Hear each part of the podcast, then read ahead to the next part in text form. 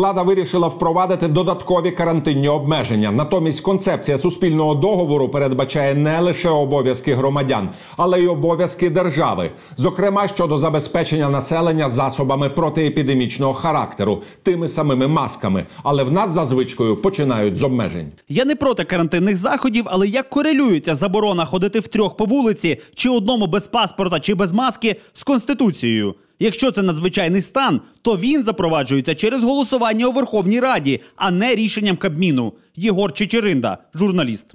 Про специфіку китайських пандемічних обмежень і чим вони різняться від українських, ми будемо говорити з Лідією Жгир, котра перебувала у Китаї під час пандемії.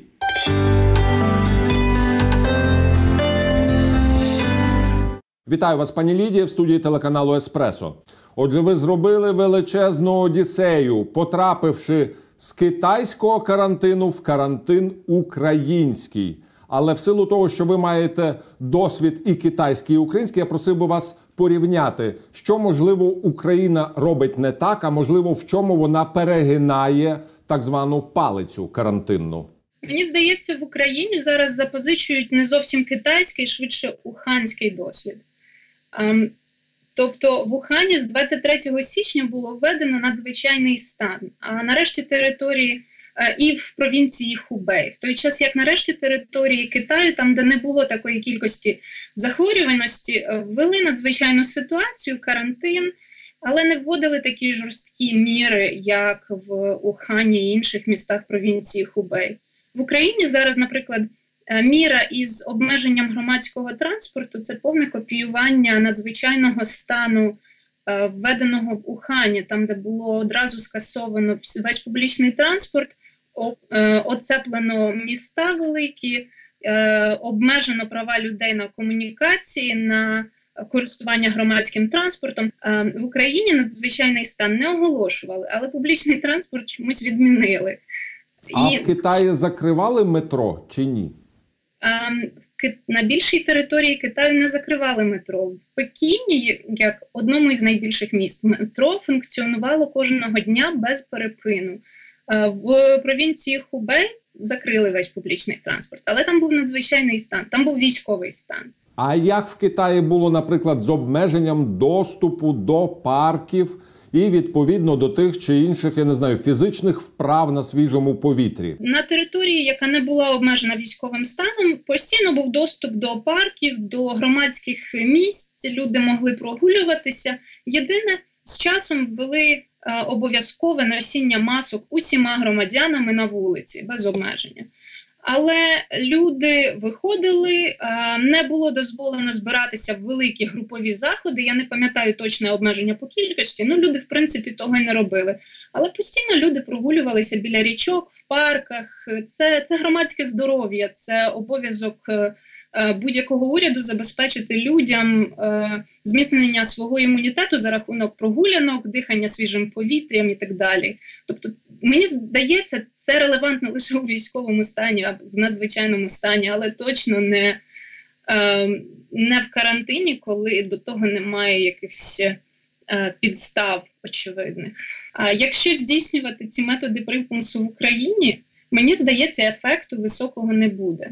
Навіть якщо заборонити в Україні буквально відкривати вікна, люди все одно будуть відкривати вікна і вішати з них прапори, і будуть робити це на зло. З одного боку, міряти температуру це можливо добре і корисно, але результати доволі умовні, тому що людина може мати ГРВІ, та й загалом температура може бути спричинена багатьма іншими чинниками. Так як в Китаї, наприклад, чи тестували на вулицях, і що було із експрес-тестами і з так званими ПЛРами.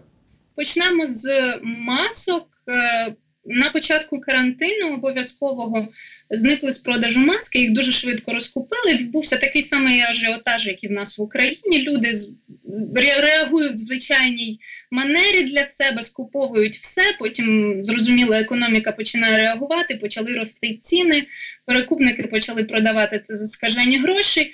Е, десь на другий тиждень е, уряд ввів відповідальність за підвищення ціни, невиправдане підвищення ціни на засоби безпеки і медичні препарати, і ажіотаж заспокоївся. Обов'язковий скринінг був при вході в метро.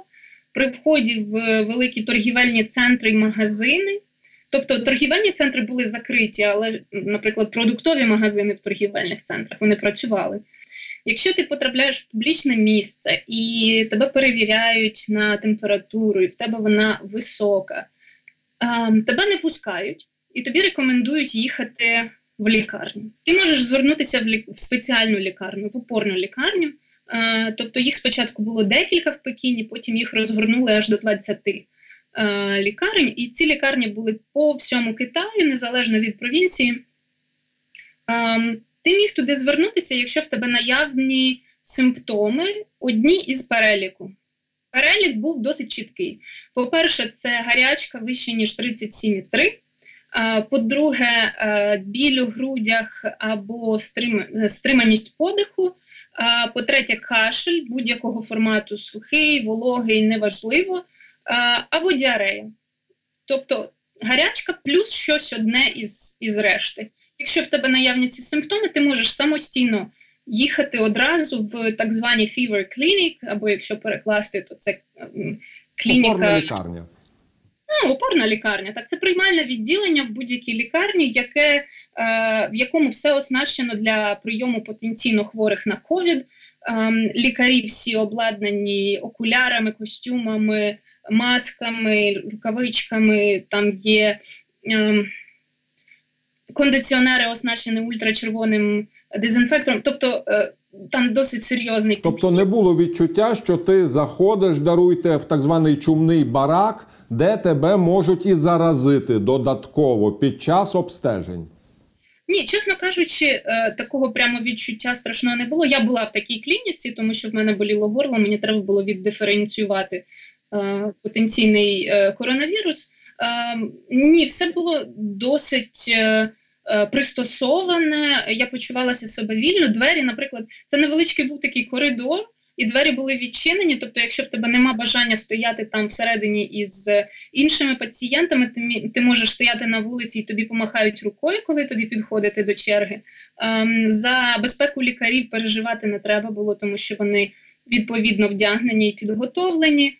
Ем, Тести робляться буквально миттєво, там 30 хвилин, і в тебе готовий результат.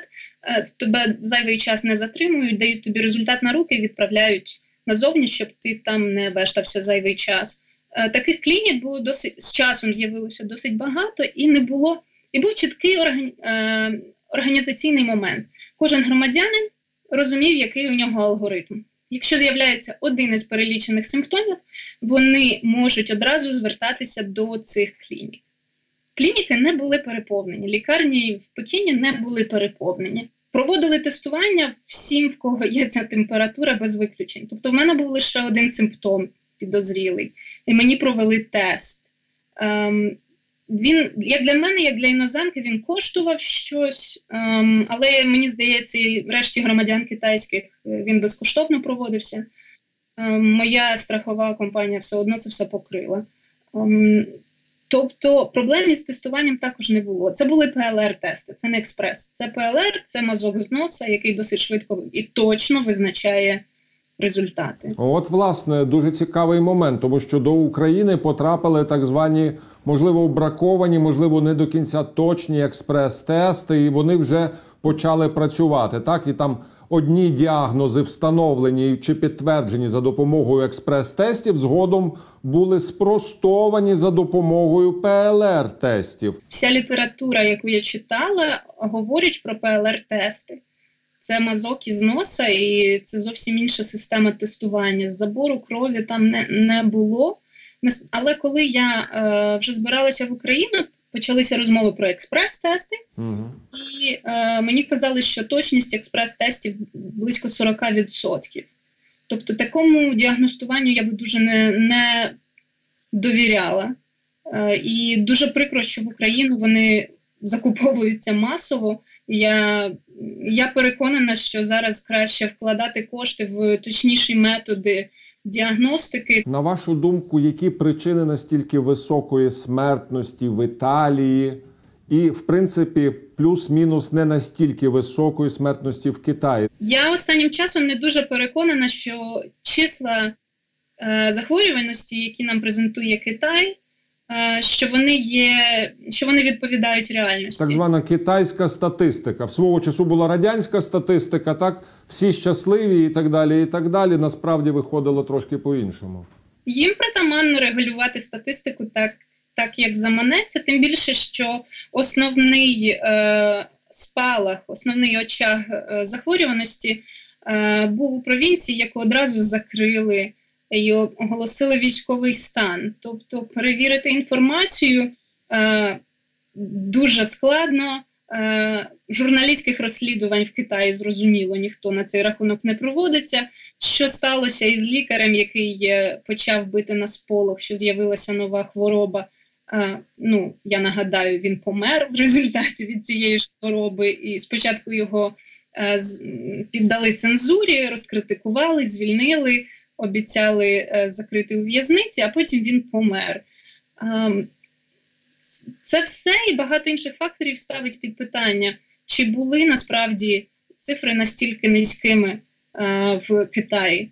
Зараз з'являються е, непідтверджені, знову ж таки, непідтверджені звіти в медіа про те, що цифри насправді були значно, можливо, навіть в десятки разів вищі, ніж це оголошує китайська влада. Е, Деякі громадяни навіть ссилаються на те, що крематорії працювали цілодобово, і раз на кілька днів до місцевих кре- крематоріїв, яких було вісім в Ухані, підвозилося по 5 тисяч урн.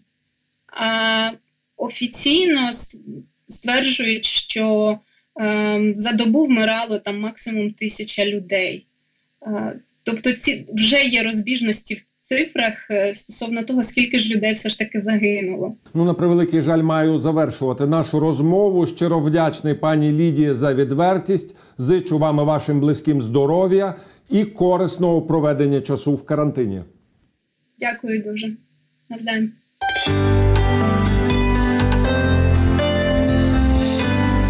На сьогодні в мене все, але залишайтесь телеканалом Еспресо. Мої колеги працюють для вас попри епідемію і карантин. Будьте обачні, пильнуйте себе і своїх близьких. До зустрічі в ефірі.